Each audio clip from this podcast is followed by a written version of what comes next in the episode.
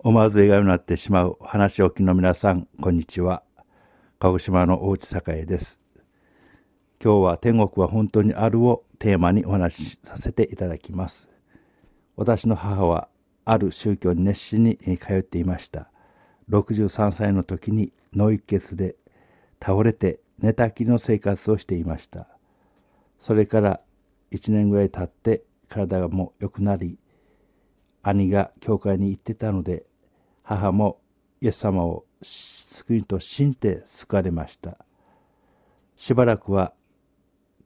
足の痛みもあったので、教会の方が送り会をしてくださったりして、教会生活をしていました。私が埼玉の地から愛媛県八幡市に帰ってきて、私は父親の隣の家に住んでいました。次男の吉谷が生まれて6ヶ月くらいの4月桜の花が咲き始めた頃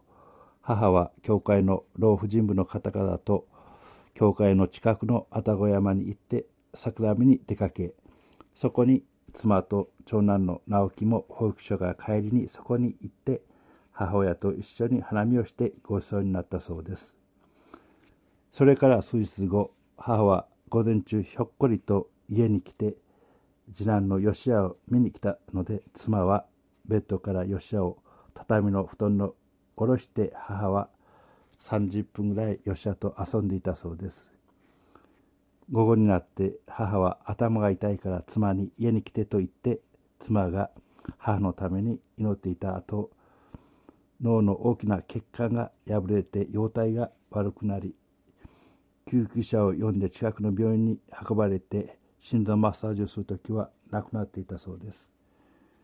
私が仕事から帰ってきた時妻がお母さんが亡くなったと聞いた時ショックでした。